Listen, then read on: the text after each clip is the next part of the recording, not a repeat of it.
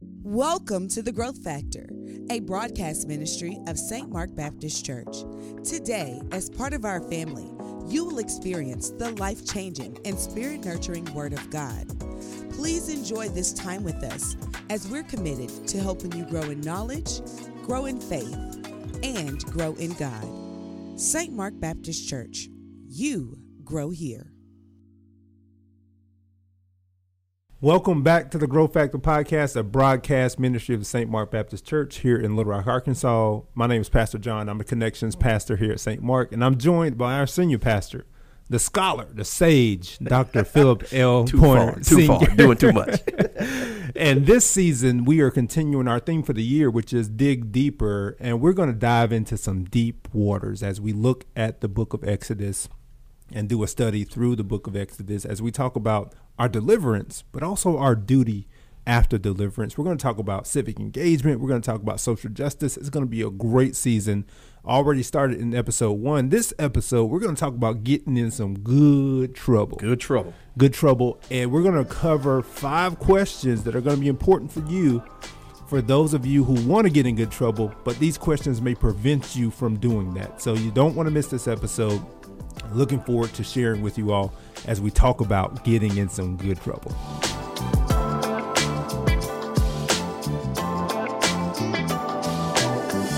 Good trouble, man. I'm very excited about looking at the life of Moses and the calling of Moses and gleaning some some truths from that. Now, last time we left Brother Mo, he uh, he had some misplaced zeal that we talked about in our last episode. So uh, he shows up and he sees an Egyptian fighting a Hebrew. He kills the Egyptian, buries him, and then the next day, a couple of Hebrews come up and they're like, "Bro, why you do that?" Yeah, yeah. And so uh, that causes him to actually flee.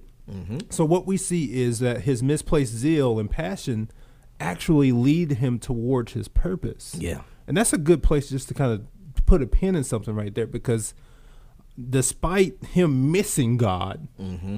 God uses that moment to actually move him more towards what God's purposes are for him.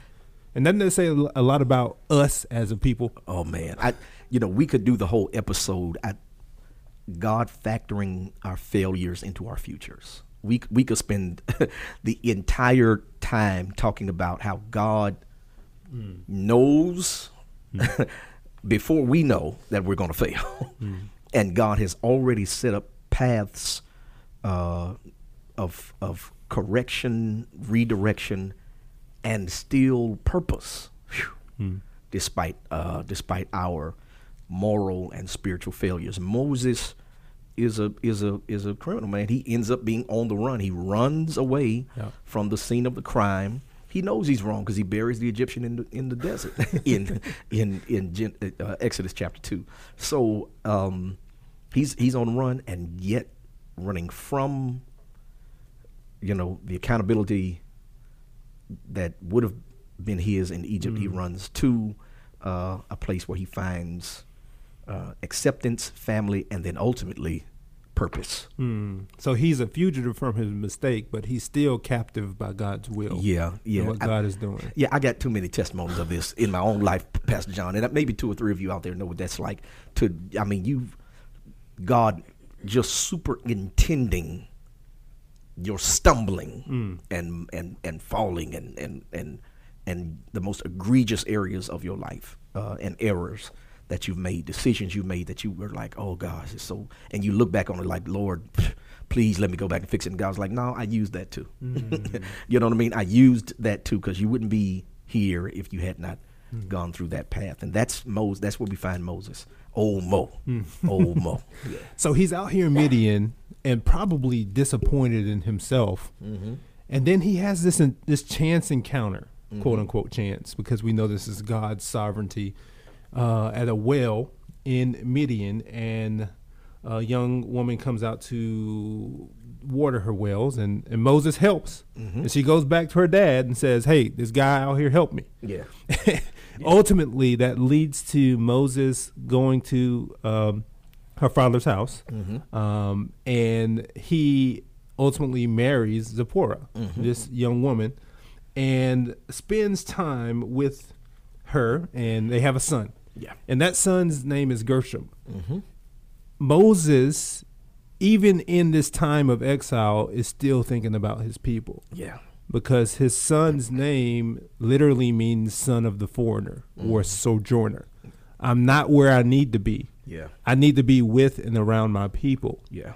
So even in that wilderness or that sojourning, he's he's naming his son saying, I want to get back there. Yeah, he he has already chosen, according to chapter two, and Hebrews interprets it for us in Hebrews chapter eleven. His his decision. He chooses to live with his people in affliction rather than enjoy Yeah. the privileges of living in Pharaoh's house. So he's already shown his heart for his people. Again, that's why we call it misplaced passion or misapplied passion.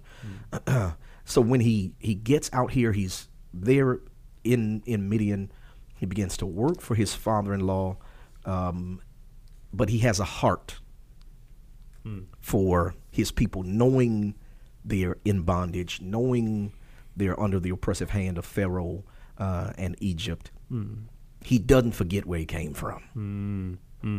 He, he doesn't forget where he came from. Yeah. And speaking of not forgetting, as we move through chapter 2, we see Exodus 2 ending with God himself hearing Mm-hmm. his people's groanings, hearing the Israelites' groanings. And it says that he remembered mm-hmm. his covenant with Abraham, Isaac, and Jacob. And I love the way the chapter ends. It just says these words God knew. Yeah. I know uh, some of y'all follow DJ Khaled. He wasn't the first one. He said God did all the time. Well, the text here says God knew. yeah. And I, here's what I like about it it says God saw mm. and God knew. Mm. Whew. Mm. As long as it, 400 years. Yeah. Mm. but crying out, longing. And listen, some of us can't wait 40 minutes. And I get it. I do not like to wait either. I mean, we are in a. We, the microwave is too slow now. you know what I mean? We used to say microwave, but the microwave is too slow now. Mm. Um, we are in a instantaneous and even preemptive. They done made our smartphones so smart that they can preempt us mm. and and advertise products you just thought about. I mean, we want it immediately and mm. and even before then predict my my purchases and my desires. But God is still long suffering and purposes require patience and but the thing we've got to hold on to when God seems inattentive and inactive is God sees hmm. and God knows. God knows. Wow. Yeah. Yeah. And then what we see in the beginning of chapter three is that Moses is actually spending the next several decades, mm-hmm. even though he has this longing to return to his people. God prepares him in a very unique way because he's shepherding mm-hmm. the flock of his father-in-law. Yeah. That he's performing these duties as shepherd, and he's not even shepherding his own flock No. it's his daddy's flock. Right, So it's not his sheep. Yeah. But God is calling him to shepherd somebody else's flock Yes. in the midst of his desire to go back to deliver God's people as an ultimate shepherd of God's people. Yeah, and that's the thing we got we got to remember. Every church leader needs to remember this. Moses is going to say it over and over again in Exodus, and uh, it, Pastor John, I, I'll go on and testify. You, I won't, I won't speak on your behalf. I have to sometimes say, "Now, Lord, remember these are your people. These, ain't- these, these ain't none- not just you. These ain't none of mine. these are your, these are your chosen people. you pick this crew." Um, uh, but in, in it's it's he is rehearsing spiritual stewardship Yep. by keeping these sheep for what will amount to about 40 years um, or for a long time. It, it's the idea uh, Jethro is the owner, Yeah. he is the steward, he is the manager. Hmm. Um, and in the same way, as we get into the realities of good trouble and the things we're called to do and how we're called to help, it is always so important for us to remember that the purpose and the people hmm. belong to God. Hmm. That this is not my title, my role, my all of it is God's.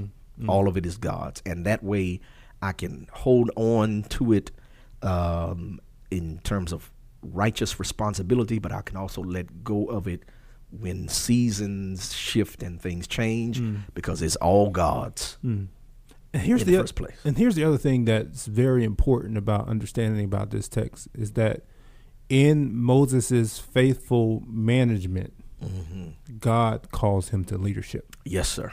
So as he's faithfully managing someone else's flock Yeah. and being a good steward, mm-hmm. that's when Yeah. God shows up in this burning bush moment to call him to leadership.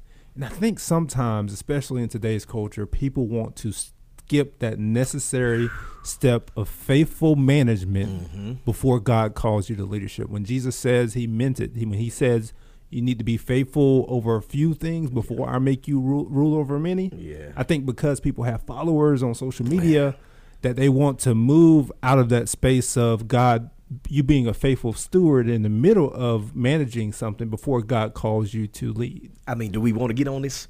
Because you know, I I, I often fuss about the uh, unqualified experts, Hmm. and I y'all please stop listening to them, please, How please. many, how many times we got to ask No, you? please. I mean, because y'all make them popular. People who have never done anything, who never accomplished anything. And mm. I know that what they say sounds good and it tickles the emotions and it affirm, it makes you feel affirmed mm. and that kind of stuff. But you're not going to get on the bus and let a 10 year old drive you. Why mm. would you let a novice in business or marriage or spiritual matters shepherd you or lead you when they don't know they haven't accomplished anything, haven't been through anything, haven't seen anything, haven't you know what I mean? You need, uh, and I'm this is not age restrictive. I'm, I'm, I'm, I'm this is this is experience and and and and call, and there are times. Periods of preparation. Jesus didn't release the disciples the first day he called them. There were three and a half years of intense training before mm. he released them. Paul did not get saved one day and become the apostle to the Gentiles right away. Three years in an Arabian desert. And it seems to me that obscurity is often mm. the the the incubator of significance. Mm. And that there if we would be more whew, uh, comfortable, more more more at ease in obscurity hmm. and prepared when nobody's watching, then we would be better equipped when everybody's watching. Hmm. And that's you know I I, I I'm gonna, I'm gonna get on my soapbox and I'm just talking to y'all because y'all listening and I got the mic. I, th- this is what I feel about young preachers, you know, and I sound like the old preacher in the club now, the old man in the club. but but this is what I feel about a lot of young preachers who just they want to jump out and be the experts at everything. Yeah. Uh, again, people who just got married yesterday now have holding marriage conferences, things like that. Um, People who started a business six months ago, you ain't even filed your taxes yet for your business. Now you you a doggone uh, business guru and expert and holding seminars and stuff like that. Uh, the, the the the unqualified experts. Moses spends forty years or so learning to manage what belongs to someone else. Mm. And I think we would do well to do the and same. we would do well to let God put us in places of preparation and hold up our end of the bargain. Because the the real question is how faithful can you be behind the stage Yeah. Yeah. before someone gets to see you do what you do? And it's not a matter of ability; it's a matter of preparation, proving, and and and God's own timing. And that's what develops what we talked about last time, develops the humility in you. Mm-hmm. I mean, it takes humility to be to do that, especially in a culture that wants to lift people on these platforms. Yes. When they ain't really got nothing to say. Yeah. So so so so Moses here really you see the humility of of serving his father's father-in-law's flock um, as he has a desire mm-hmm. to lead God's pe- to to actually deliver God's people. Yeah. Like you know the desire is there Yeah. and it looks like and feels like he's outside of what God has called him to do. Mm-hmm. But what he's going to realize is that that faithful management is actually going to help him in the wilderness. Listen, man, listen. one of the great movies of all time, one of the great classics of American cinema, is of a young man named Daniel LaRusso, Uh-oh. who's from New Jersey, who moves across country with his mom to California. He gets beat up by some a group of bullies who know karate. He, the, the super in his building is a man named Mr. Miyagi. Mm-hmm. And he finds out Mr. Miyagi knows karate, wants to be trained. So Mr. Miyagi makes him wash cars and then wax, wax on, on with wax one off. hand and wax off with the other. then he makes him paint a fence with both hands up, down. he makes him sand the floor. And Daniel is all sore and upset. He's been doing all these chores. I'm supposed to be learning karate, only to find out that those seemingly extraneous, unnecessary tasks have been teaching him the movements he's needed all along to defend himself. In the same way, life, those things that seem to be extraneous are never wasted. Every experience God puts us in is preparation for purpose that God is going to work out in our lives. Sometimes you just got to sand the floor. Y'all better learn how to wax on, wax off. Sometimes you just got to paint the fence uh, because God is using that uh, to prepare you for something uh, that has some sig- serious significance in the lives of the people you're called to reach. Yeah, and that's what we see with this text, and that's what we see in the life of Moses as we look at our hinge text or the shift in this text, because this is when God shows up to speak with Moses um, in Exodus chapter 3, verse number 10. Uh, he says, uh, I'll start, 9. So, because the Israelites' cry for help has come to me, and I've also seen the way the Egyptians are oppressing them, therefore go. I am sending you to Pharaoh so that you may lead my people, the Israelites, out of Egypt. Now, if I'm Moses, or if you're thinking about Moses, hey, this is the guy that wants to help his people. You would think. Old Mo is like, let's go. Yeah. But that's not the case. No. That's not the case here in the text, and that's not what we see here. But here's the interesting thing about this text God says, I have come down in verse number eight. He's saying, I've come down to deliver, deliver my people. But then he turns around here in verse 10 and says, Moses, I'm sending you. I'm sending you.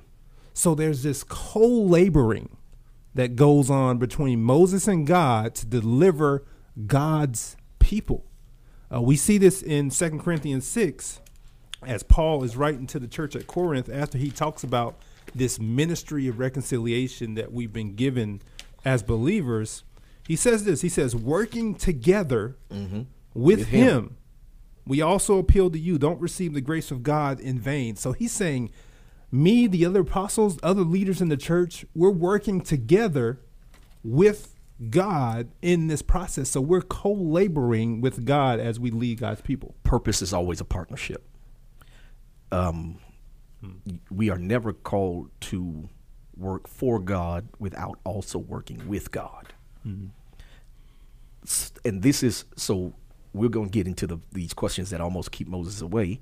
And they're good and legit questions in my mind, and I'm glad Moses went ahead and asked them. So I would be, asked the I would same ask same joints, and uh, and sometimes we do ask these questions, but uh, but the the key to doing God's will is to remember God is willing to do it too. We're not ever doing it by ourselves. Uh, and that's you know so this is the you know because it's it's uh it's one thing to see a burning bush and hear God's voice, man. Verses one through nine are incredibly exciting. God getting His attention and the mm. and take off your shoes. Um, the place you're standing is holy ground. It gives us this incredible picture of the power of God, mm. but the purpose of God always stretches us Yeah. you know and i you know i think some of us want to live at that burning bush mm.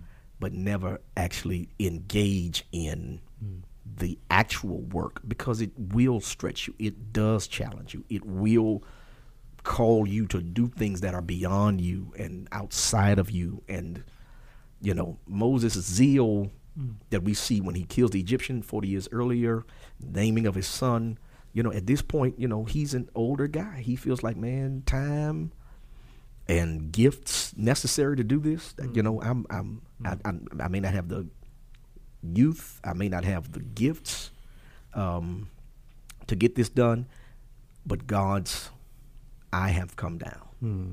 Hmm.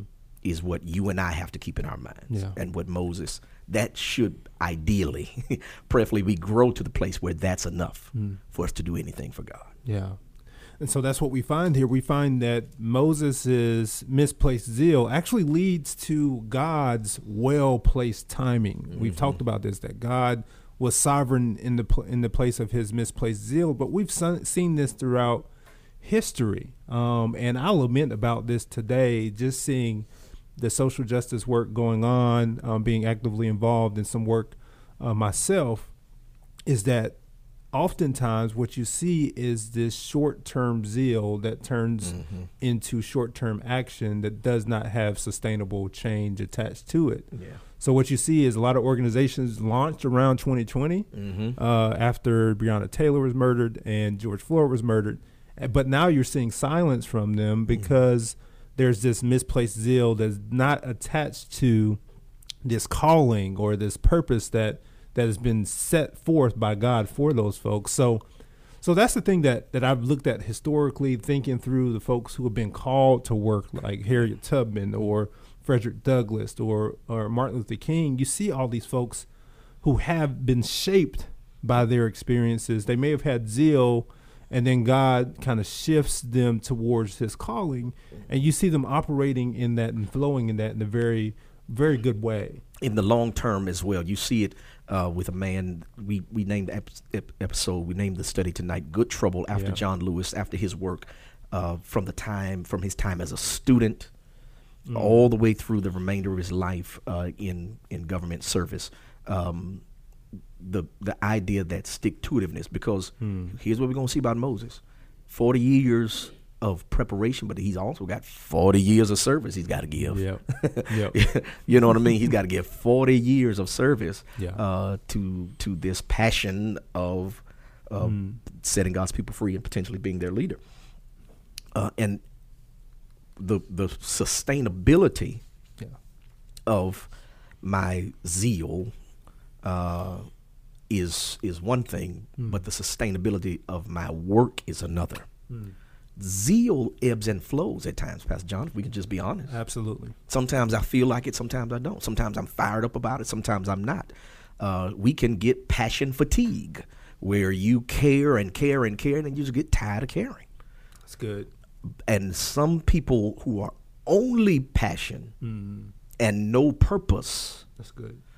will start the work firecrackers, pow, boom, boom, pow, and then they fizzle and fade. Yeah, you can get passion fatigue, but you shouldn't get mission fatigue. Shouldn't get mission fatigue. The work is a long Yeah. work, and he it, it, it requires a faithfulness. The getting up when you don't feel like it, the showing up when you don't feel like it, the speaking up when you don't feel heard, hmm. and this is what Moses is going to have to develop, hmm. Uh, and this is what we're called to develop as well. Moses, forty years. I don't know how long it's going to be for us in in in in our lives, but there is going to have to be.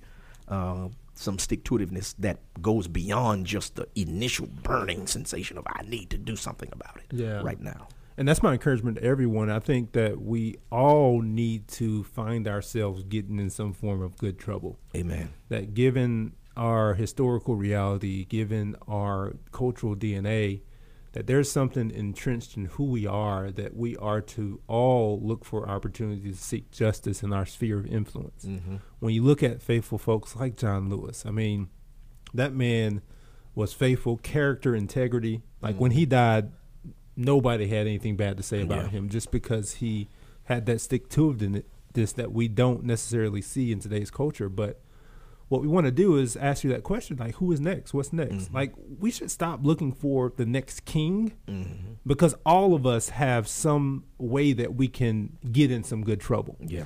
And so we have to make sure that we avoid or at least be real with these five questions that actually nearly prevented Moses from getting in good trouble.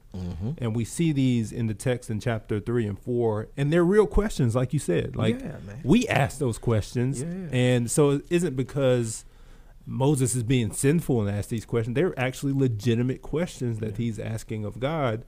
But it also demonstrates uh, the faithfulness of God in answering those questions in ways that demonstrate who He is in the process of keeping us through them. Yeah, and I, I want to be very clear about what what Moses is being asked to do, really commanded to do.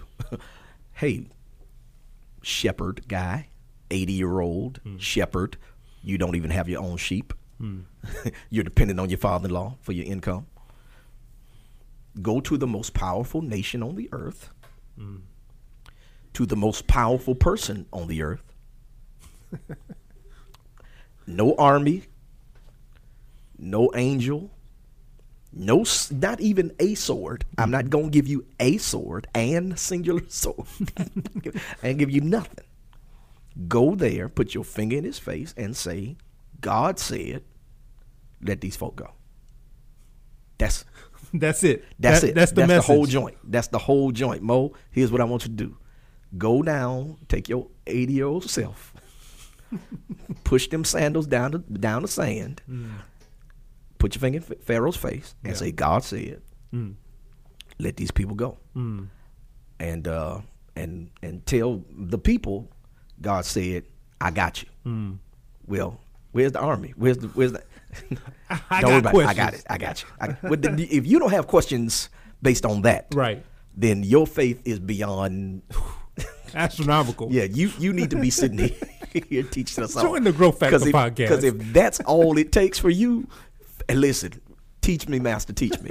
But as for me, I'm gonna have got these, questions. I'm gonna have some question. I'm gonna have some questions for God, for Doctor God, for Mister Jesus. So let's look at these five questions that we see Moses ask in the text. And the first one starts in verse number 11. Right after God says, I'm sending you mm-hmm. To Pharaoh so that you may lead my people, the Israelites, out of Egypt. First question from Moses in verse 11. But Moses asked God, Who am I that I should go to Pharaoh and that I should bring the Israelites out of Egypt? First question is, Who am I? It's a question of identity from Moses. From Moses. Yeah. Um, and then God responds. Yeah. God responds to him in verse number 12. Look what God answers him. He says, I will certainly be with you, Yeah. and this will be the sign to you that I am the one who sent you when you bring the people out of Egypt. You will all worship God on this mountain. God's answer is, I will be with you. Now, here's the thing He doesn't answer Moses' question. No. Moses says, Who am I? Yeah. Who am I? And God said, "Well, I'm gonna be with you. You you ain't got to worry about who you are. Yeah. You need to be concerned about who I am." Yeah, you know, it was it's the it's the Rock. Uh, when he was wrestling, he would ask, "What do you think about such and such and such?" And then he would say, "It doesn't matter what you think." Um, it's the it's the same idea. Who am I? It doesn't matter. And it it it's it's not that it doesn't matter in the sense of you're not valuable to God. It doesn't matter in the sense of the purpose of your life is not dependent on you alone. That's mm. that's that's it doesn't matter because I'm with you. Yeah. Mm. And what, what we're going to see with all of them, and I'm just going to ruin the lesson, tell the whole thing. What we're going to Of see course. is the, what we're going to do is we're going we're going to see what God is doing is highlighting His sufficiency, God's mm. own full sufficiency. Uh, so each of these questions is God's answers. Me, I'm me, it. me, me, Doc. I got Yeah, you. I got it. I'm I'm I'm here. Uh, And so in in the same way, when we you know we're all called to do things grander than our our personal gifts, but the answer to those shortcomings, especially the one of identity, is is who God is. I am with you, and it seems, you know, if you're if you're a church baby or you've been in church a long time. It seems like church jargon and just church lingo, or it seems uh, just colloquial. You know, well, yeah, I'll never leave you or forsake you, and those kinds of things. Uh, but the reality is that is what gave power and strength and courage to the four parents who fought uh, for justice. That's what gives Moses the um, uh, the the confidence to go stand before Pharaoh. Ultimately, uh, we see it in the life of Joseph. Every stop along the way, we talked about Joseph last week and in in last week's lesson. Uh, um, Joseph's every stop in the pit, in Potiphar's house, in the prison, in the palace, the Bible has the refrain, and the Lord was with him. Hmm. And the Lord was with him. That's it. And the Lord was with him. And that is, if we can grab that, hmm. that who I am, hey, don't, that don't matter hmm. as much as the fact that the God is with me.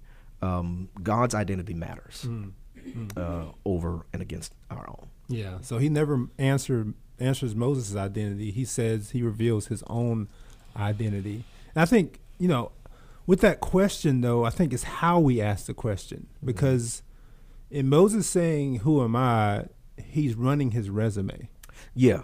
Yeah. And and I don't think we need to run our resume when they ask that question. We actually need to run God's faithfulness Yeah. by saying, "Man, who am I?" But oh, Yeah. I have a God who is Yeah. faithful, and His identity is faithfulness. And this is not Moses on a sense of self-discovery. let's, let's also so the who am I question is not uh, Moses saying, "Well, I don't know who I am, Right. and I'm trying to go on a journey of self-discovery." That's not that's not this who am I. This who am I is who am I as it relates to authority Right. and power. yeah, I didn't go to the right schools. Yeah. I, I, I just I don't have all that. Yeah, I don't have. I'm not. I'm not of the right stuff of the right stock. Mm-hmm. You know what I mean? I'm poor. I'm. I'm on the backside of this desert. I ain't got my own sheep out here. You know what I mean? Right. What am I going to do? Have the sheep bear them to death? I don't know. You know. Throw wool at the, at, the, at the- what are we gonna do about that? I mean, who am I? Is the you know. Yeah. There may be someone, but I'm not the one because of my in insufficiency and inadequacies, and that's when God says, "Ah, yeah, you don't you don't have it, but I do." Mm, and that's what God's answer teaches us, and that is that God's presence is actually the antidote to our own insufficiency. That we have this disease of insufficiency that God injects His faithfulness or His presence into, and says, "Hey, I'm the antidote to that. Yeah. Like you're sufficient because my grace is sufficient." Yeah, yeah, and I, you know, there's so many things I want I want to say about that. Um, one one thing I do want us to grab tonight, especially, is this identity question as it relates to authority and power is often turned inside out because because you see people who seem conceited and arrogant, um, people who struggle if it's not uh, an official diagnosis of, of narcissism, but they struggle with narcissistic behaviors. What you really see is a person who has turned their sense of insufficiency inside out and they're mm-hmm. overcompensating for it. That's right. That's right. Arrogance is an overcompensation for a lack of a sense of identity. Mm. Mm. And so the answer for both low self esteem and inflated self esteem mm. is God esteem because it puts us right back where we're supposed to be, which is dependent but therefore confident. That's good. Yeah. So Moses starts with that question, Who am I? God responds and says, I will be with you, and talks about his own sufficiency. And then Moses turns around and says, All right, I got another question, God. Verse number 15. What should I say when they have questions? Look at verse 15. So uh, he says, uh, God also said to Moses, Say to this, this to the Israelites, the Lord the God of your fathers, the God of Abraham, Isaac, and Jacob, has sent me to you. This is my name forever. This is how I am to be remembered in every generation. That's what he responds to Moses saying in verse 13. Mm-hmm. Moses says, If I go to the Israelites and say to them, The God of your fathers has sent me to you, and they ask me, What is his name? What should I tell them? Yeah. I want to know what to say. He's he's actually questioning his credibility mm-hmm. Um, towards the people. So he's saying, "Hey, when I come to them, I'm gonna have to have something to say. I can't just say God told me to go to Moses. Yeah. I need some credibility with these folks, especially since some of them already know what I've done by killing this the Egyptian. last we talked about the last episode credibility moses um moses temper caused him to lose a little credibility so this is again a legit question here Mm-hmm. legit question because man you know last they saw me last they knew of me right.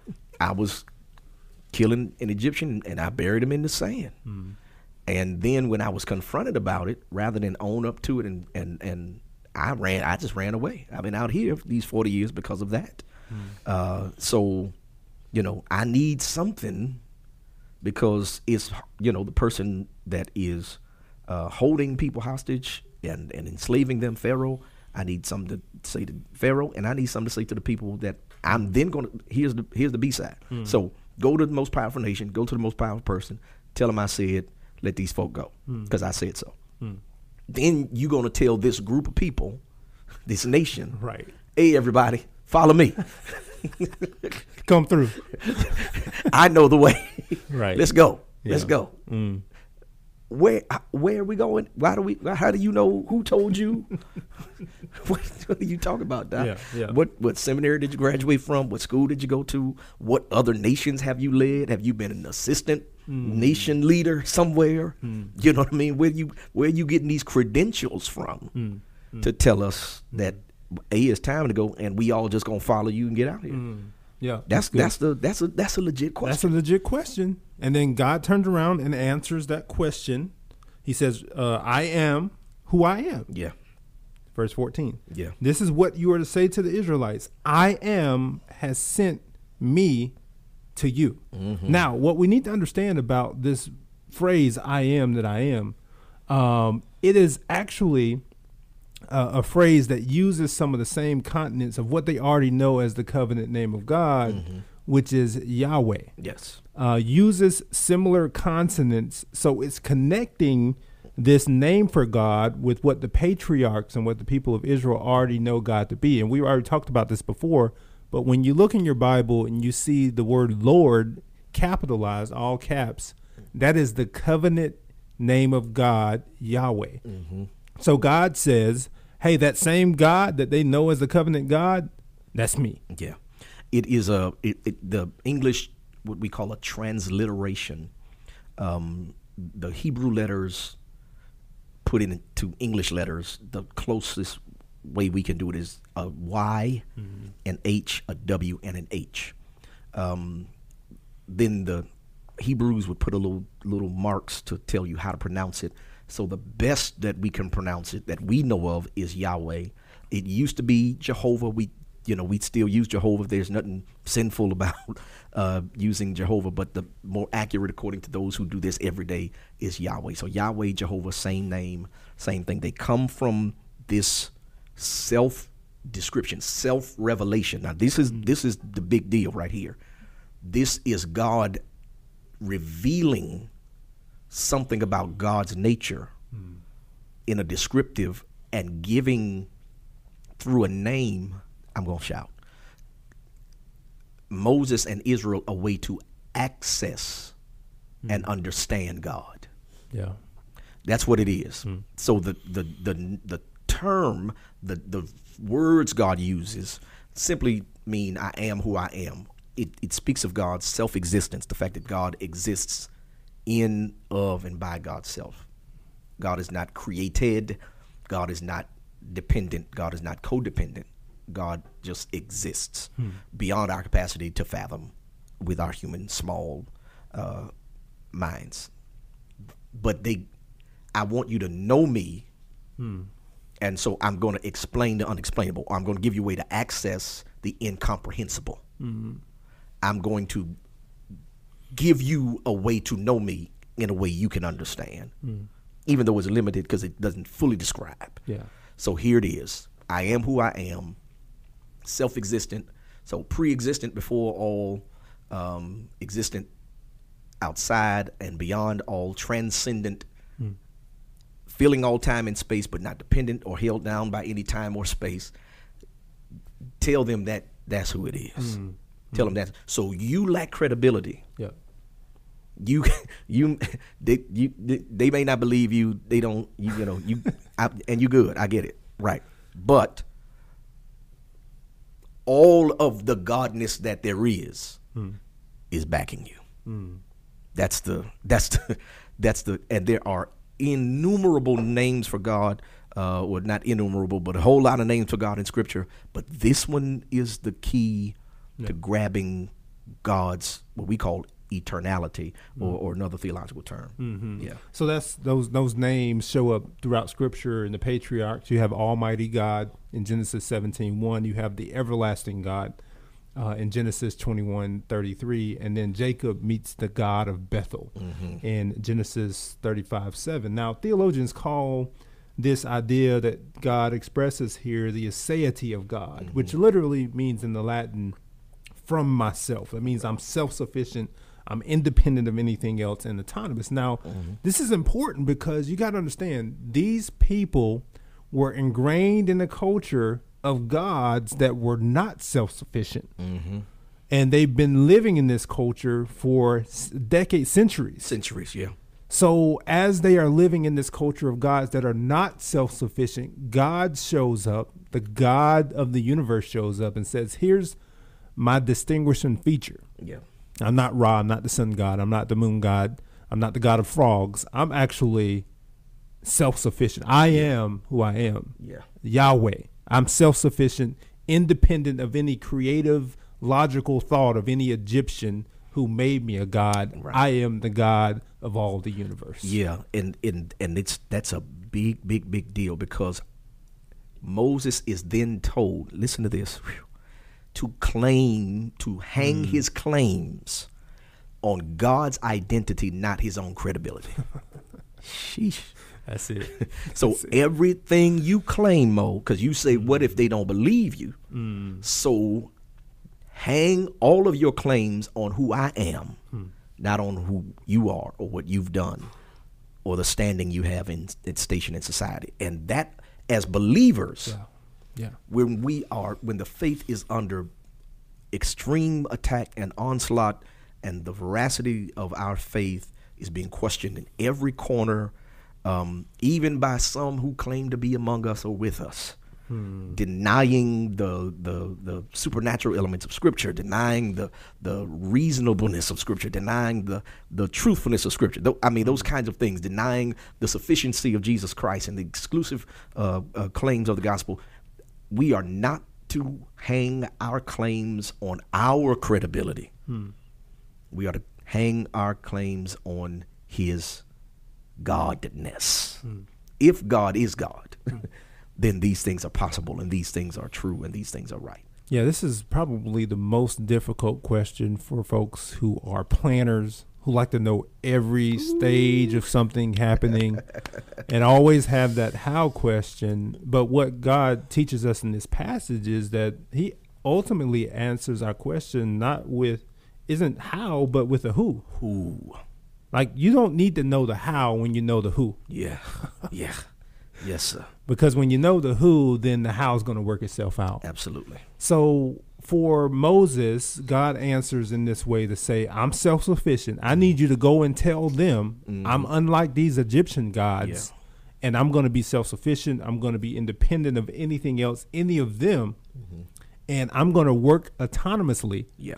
to be able to bring you all out. Yeah. So lean and depend on me, which is going to be a consistent theme throughout all of these answers to the question. The whole uh, every the answer to every question is God. That's it. God, God, God. That's God, the whole God. episode. God, God, God, God, God. That's the answer to all the questions.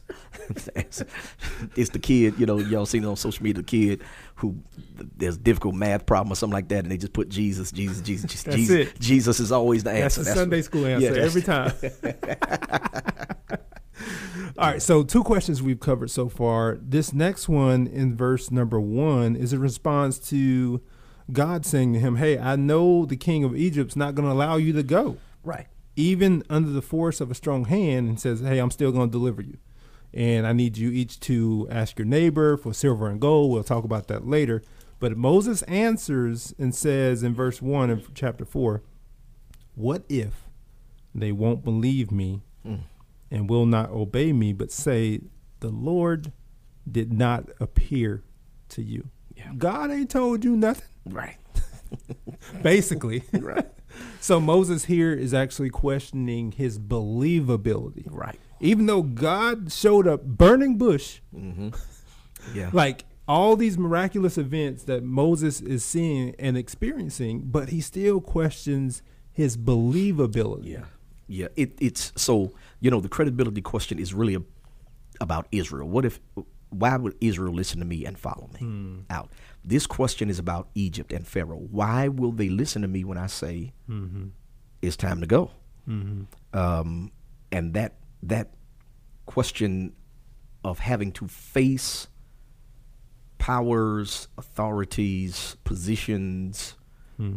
systems that seem to have more power than you. You know, can, can I can I really be effective at speaking truth to power? And uh, you know, if we're talking about good trouble and we're looking at it from a social perspective, it becomes challenging when you feel like you're a small person facing a big issue, Yep. and all of the um, governmental, financial, uh, influential um, chips are on the other side of the table. Mm. Yeah. That that that that's hard. That's hard to do. Yeah. Uh, hard to hard to overcome in psychologically and emotionally. Hmm. And that, you know, God, how can I how can I get them especially because you just said they stubborn. Right. You just said they're not gonna even you know, you just said They're not they're gonna let us go. They're not gonna do it. Yeah. they- you know, because evil is is stubborn. It's obstinate. It's resistant. Hmm. Uh, especially evil that is prospering Hmm. economically because of its evil. They don't. They don't want to let that stuff go. They don't want to let their slaves go. No. Hmm. So how do we? How do I? How do I overcome that? How do I get there? How do I? How do I effectively speak this, this truth to power? Yeah, so even with God's assurance, Moses has questions, right? Mm-hmm. And so God responds in verse number two immediately, and he asks him a question. Uh, what is that in your hand? Mm-hmm. That's the question he asked him. Yep. And so uh, Moses responds and says, um, a staff. Mhm. He's a shepherd. So obviously he's going to have, God's using what he is equipped with Yeah. in order to deal with this issue. Yeah, I, you know, I, I, you know, Pastor John, we've been preparing for this, and I've been reading and, and thinking through and and praying about that rod, and I have spoken about it many times, um, and we've, t- you know, preached. I've preached about it so much, all those things that are in your hand and that Yeah, kind of yeah, yeah, stuff, yeah, and and man, I I wonder sometimes about God's sense of humor. Is is Mm. is is this? It's as the more I read it, the more I it seems a little tongue in cheek to me, Hmm. like this great need and significant, and God is just like, "Uh, what's that in your hand? You know, you know what I mean? Just like, man, I can use anything. I can use Yeah. Hmm. anybody. You know what I mean? Um, Just okay. You, you okay? Use that. Use the stick. Use the stick you got. That's fine. Still pointing out his insu- yeah. Moses' insufficiency. because because it, it highlights the reality that what you gonna do with a rod? Mm. What you know what I'm saying? What you gonna do with a stick? Nothing. You, you know what I'm saying? You can't. You can't, you you gonna take your stick against them swords and chariots and all that stuff. You know what I mean? Um, but no, it's it's it's saying that what you have in your hand, in, insignificant, insufficient, but I'm going to show that through the insignificant, insignificant and insufficient, my power is still Yeah. bigger than Pharaoh's. Yeah. Uh, and that's that's the you know, and that's that you know that what's in your hand question seems to me. I think God being uh, that that humorous side of our Lord, you know what I mean, uh, to give us that assurance that eh, it don't matter. Yeah. It don't matter what you got. I I got you, so it don't matter what you got. And it's almost as if God continues to remind him of that because he uses that rod over numerous instances. Mm-hmm. Oh, yeah. Mm-hmm. It's called the rod of God in uh, the Old Testament. So he continues to use that rod over and over again. It's almost as if he's saying, You still insufficient. Mm-hmm. Even though you delivered these people, you're still insufficient. Even though you struck that rock, there's Yes. still an insufficiency attached to what's in your hand. And he used what was in his hand to readjust his heart Yes. to to demonstrate to him that I am all you need. The old preacher said that the rod in Moses' hand equals Moses in God's hand. That's good. Insufficient, powerless, Mm. but in God's hand Mm. is working wonders. That's the good. rod in Moses' hand is equal to Moses in God's hand. Same way with us. We are those lifeless nothings. Mm.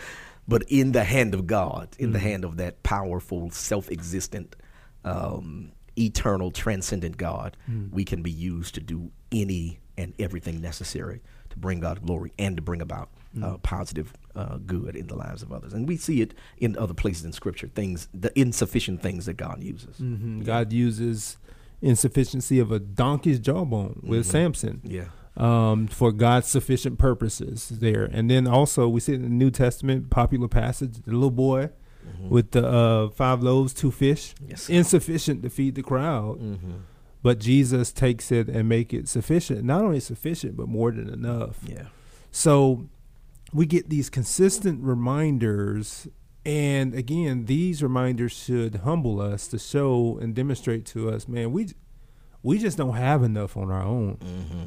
And even what we have in our hand, even our education, even our degrees, even our jobs, even our families, Yeah. um, all of that is insufficient apart from God's hand and God's work in our lives. Yeah, the the best thing you have is a stick. The be, the best part of your resume is just a little raggedy stick. Yeah. You know what I'm saying? You just mm-hmm. that's all. You are equipped with a stick. That's all. You, mm. I mean, you can get all the degrees in the world, and you know we pro education. Right. We we all in it. We love the we love a Go degree. get that Yeah, education. go get it, Jack. I mean, you know, um, you're, you're you know all of the money in the world that you can mm. make and save and utilize, or whatever you go, whatever you have, mm. it ain't nothing but a stick. Because if God is not putting God's power on it, it's not going to make an eternal difference at all. It's just a stick. But whatever it is, when yielded to God, uh, God can God can use it and will use it uh, in incredible ways. And then God gives him two signs Mm-hmm. uh, in the midst of that. He asked him to put his hand in his cloak. It turned leprous. He brought it out, put it back in. God healed it. He told him to throw, throw the staff on the ground. It became a snake. A snake picked it back up again, became staff again.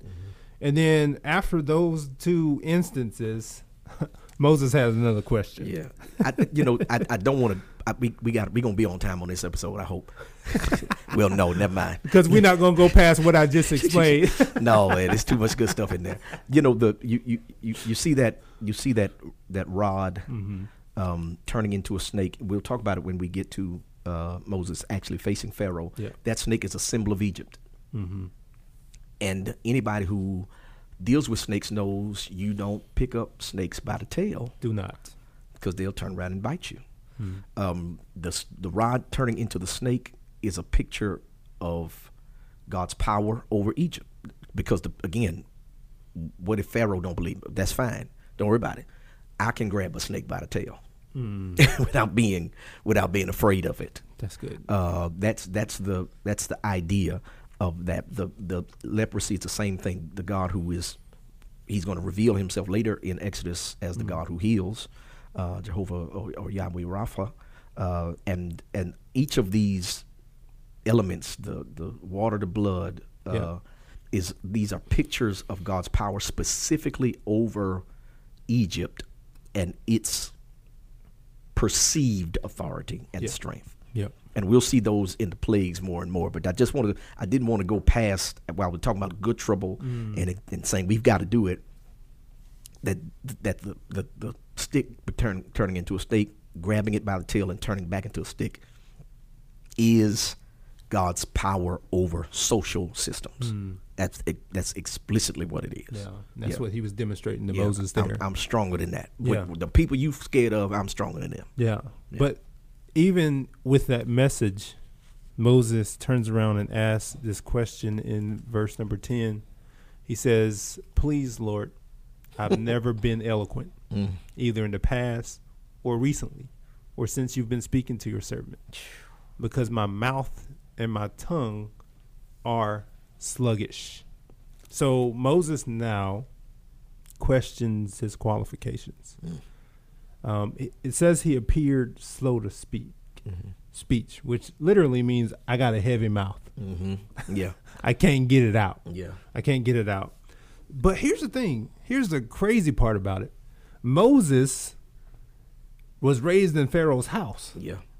He received the best Yeah. education. Yep. And Luke himself in the book of Acts says that he was mighty in words and deeds. So now he's questioning his qualifications, yet he was raised in Pharaoh's house, probably received a great education, uh, but now he's focusing on his own mouth and his own speech. Yeah. Yeah. Isn't it something because he's got all of these things going for him, but he's focused on the thing he doesn't feel like he does well. Hmm. Don't we do that? Oh my goodness. Yeah. Yeah. That you know, we are our own worst critics. Hmm. And despite all of the other things that he does incredibly well, clearly, he still says, "But this is the problem. This I got hmm. this speech thing."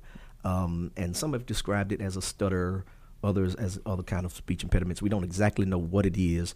Um, it's something I relate to. Uh, for those who know my story, um, it's some that other um, preachers and proclaimers can relate to. And God often calls you to operate in the area of a natural weakness for the sake of His greater glory. Um, But it's it's it's it's it's the idea of just trying to find a way out of, you know, this call that is irresistible. Man, and what I really love about this is God's answer. Mm-hmm. He says, Who placed a mouth mm-hmm. on humans? That, That's enough for me right there. Yes. Who put a mouth mm-hmm. on you? Then he says, Who makes a person mute or deaf, seeing or blind? Is it not I, the Lord? Now go. I will help you speak, and I will teach you what to say. Man, He says, don't focus on your mouth or your speech. Focus on the one that created your mouth. So this is question number four, Pastor John. Yes. Mm-hmm. The previous three answers to all of Moses' questions have been God, God, and God. Hmm. And so question number four. Let's what answer What's the answer to this to question? this one? I know what it is. It's God. it's God again. Um, God reminding mm. Moses of the implications of what he just revealed in his self revelation as being Yahweh. Mm. I am that I am. I am who I am. I'm the self I'm the self-existent transcendent God. And that includes not just making mouths. I love mm. this. I love how he personalizes it. Yeah. Your mouth. Yeah. I will help you Hmm. speak. I will teach you what to say. Yeah. Yeah. I I I, I made the mouths, but I'm gonna I'm gonna handle yours personally with this issue. um, and what a what an incredibly uh,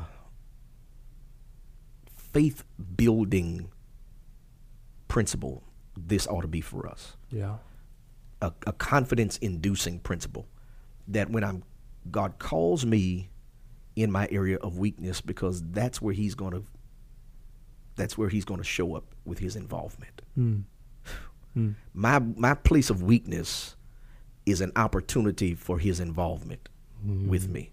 Because if he calls me to my strengths, I might not know I need him. That's it. That's it. So he calls me to my weakness. He pulls me into a place of weakness where I'm aware that I'm weak because I need him in every area. Mm. But where I'm aware where I'm weak, a place that feels insecure, mm. that that where I have these confidence questions, and he says, "That's where I'm going to meet you." Mm. You know, it's I'm very meet you there. it's very dangerous when you feel like you're more than qualified to what God has called you to.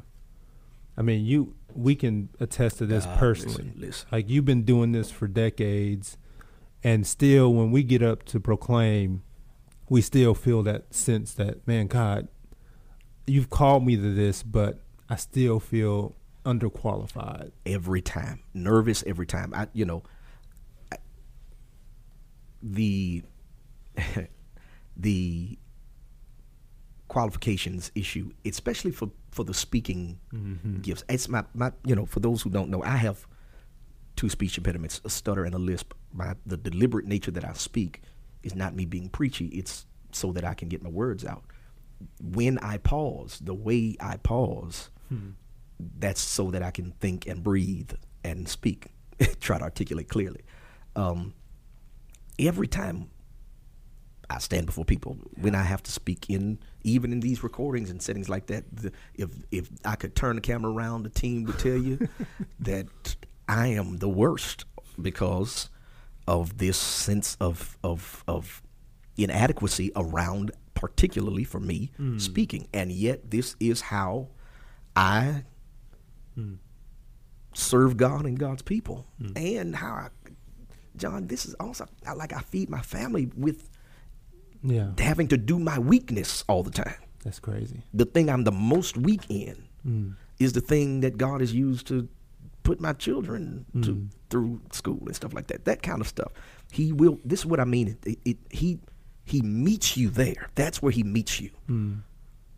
That's where he meets you, and it's it's that sense of inadequacy, Mm. not having these qualifications that invite these experiences with God or this this this um, this this dependence on God Yeah.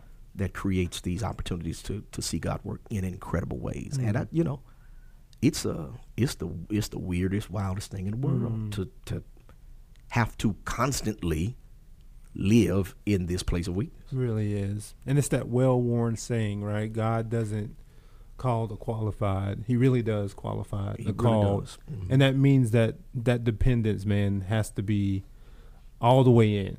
you really have to lean in and depend on him for for that weakness because if we're doing it in our own strength, uh, that means that we feel equipped to do it. Yeah. But when we're doing it in our weakness, that's when God's strength shows up, puts the super on the natural. Yeah. And then things that we thought were just regular words that we're saying, someone comes up and says, Man, when you said this, Yeah. I'm like, Man, I just wrote that as part of my outline on the side. I wasn't going to say nothing about it. But that's when God shows up and, and shows up in your weakness to strengthen you, to Yeah. strengthen us. And and I and you know I want to turn that inside out and say that one of the things that I am clear about the people who I don't ever want preaching to me are the ones who think they supposed to be preaching to me. The one, the, the Bama that's like, yeah, because why don't they put me on the? I don't ever want to hear not preaching. that's not what I want I don't ever want to hear that at all.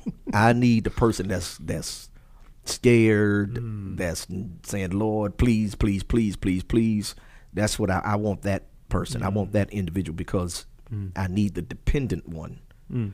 Um, to to proclaim and and serve and and lead. The, same thing with leaders. I don't want the leader who says, "Well, it's my turn. It's my time. I've been here long enough. I've paid my dues." Yeah. Like you're old. I don't want that. I want the person like, "No, I don't really. No, let me think. I don't want to do that. No, I need. That's what I need in my. That's who I want leading me. Those really make the best leaders. Yeah, for sure. Absolutely. Yep. All right, so so last question that Moses asked here is found in verse number thirteen, and this is right after God talks about him making his mouth. Like I'm I'm gonna do it. Yep. Now you just need to lean on me. Uh, listen to what he says in verse number thirteen. He says, "Please, Lord, send somebody else." Someone else. So qu- he questions here his particularity, his particular call to this particular people, and saying, I know you got somebody else out there mm-hmm. who can do this, even though he has the desire and the passion to do it. Yep. Because we see him show up and try to do it in his own strength. Yep. And he's sitting in Midian, steaming, mm-hmm. waiting for an opportunity to help deliver God's people. Yeah. Now he's like, Is there anybody else? Is there another way? I, you know, is there is? I appreciate the offer.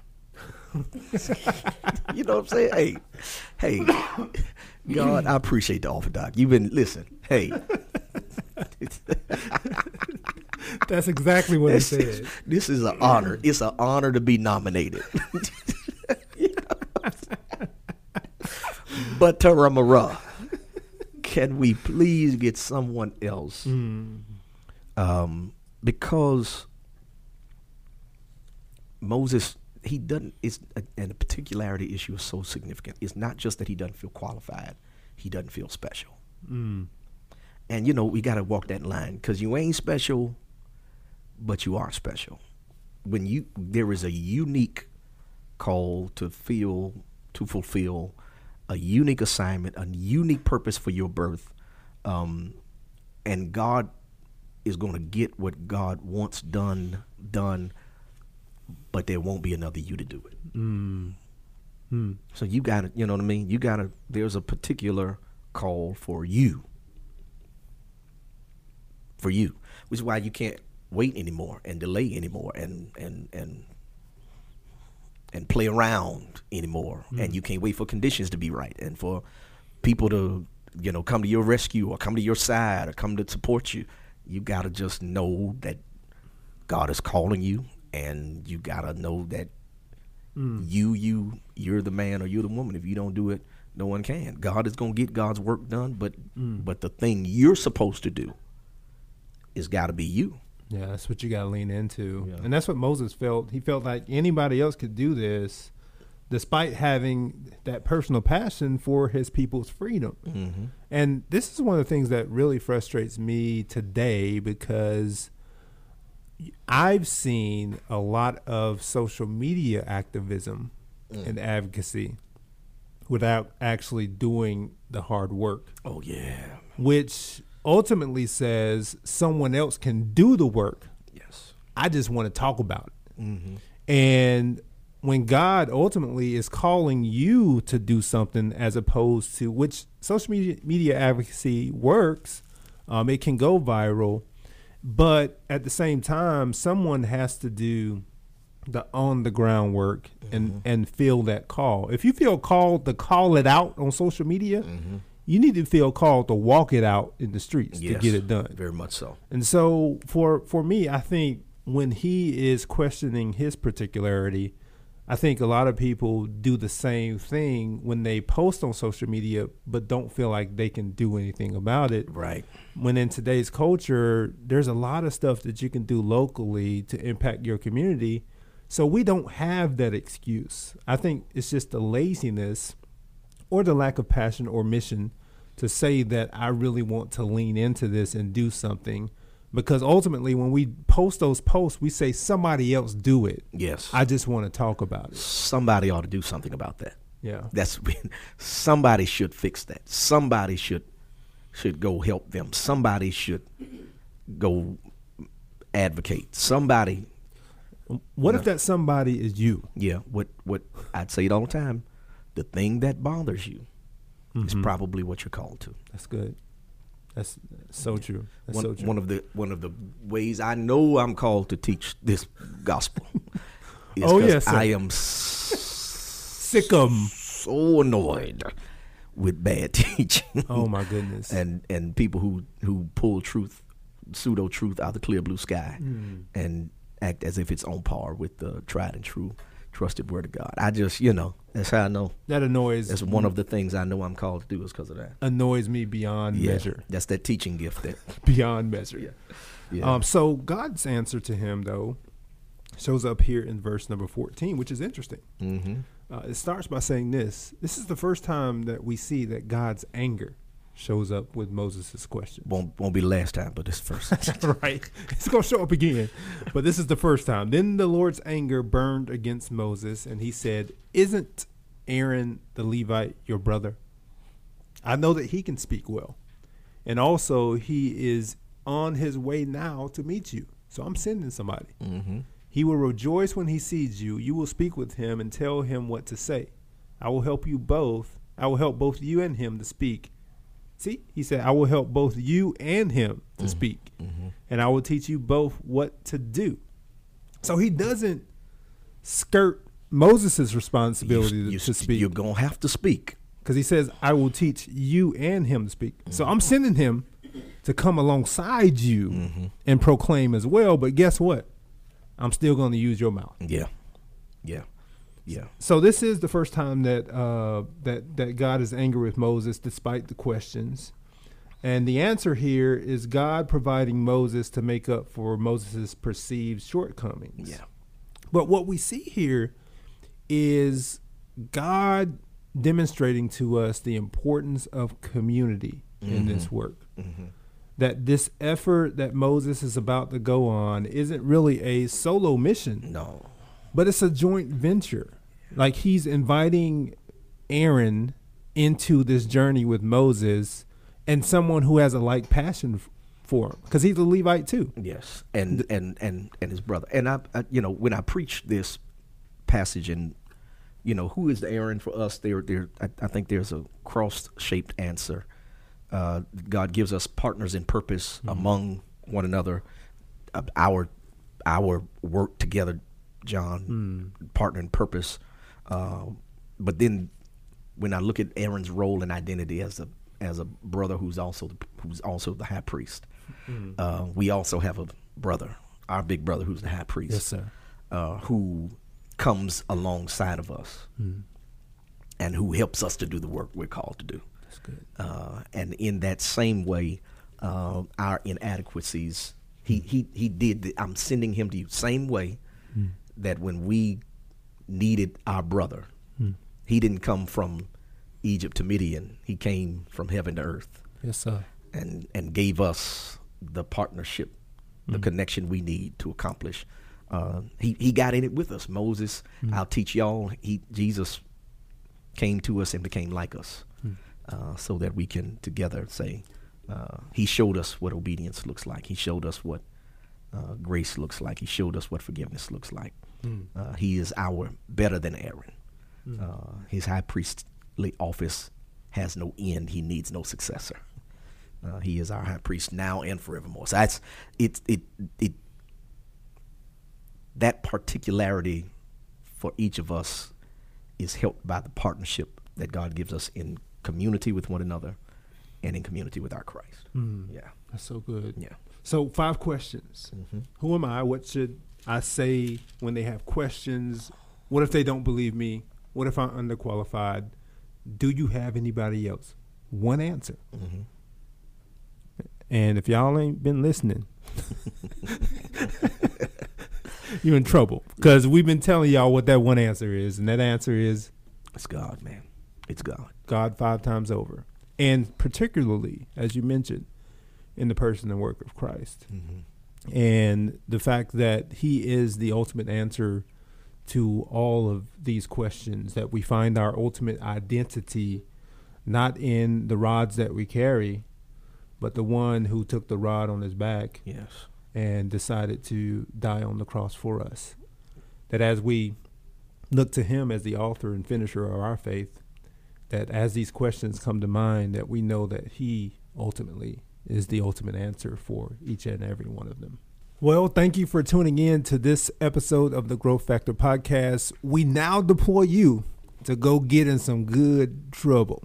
Uh, we know you have questions, but God is the ultimate answer for those questions, and we're grateful for you all joining us on this episode. Uh, next go round, we're going to dive back into the book of Exodus as we continue to dig deeper in the book of Exodus. But I want to invite you all to join our Facebook community. We have a wonderful, robust community over there called The Growth Factor, uh, shepherded by Pastor Crystal. And every single day, we have content on there to help you to continue to grow in Christ. So make sure you go over there and join that group. Also, follow this podcast on all major streaming platforms. Leave us a rating or review, and then share this season with other people. We do believe it's going to bless people immensely as we move through the book of Exodus and talk about what it looks like to dig and dive deeper. This has been The Growth Factor, a broadcast ministry of St. Mark Baptist Church. Be sure to follow this podcast on your favorite podcast platform and join our Facebook group, The Growth Factor, for daily motivational content. Let's keep the conversation going. Thank you for listening.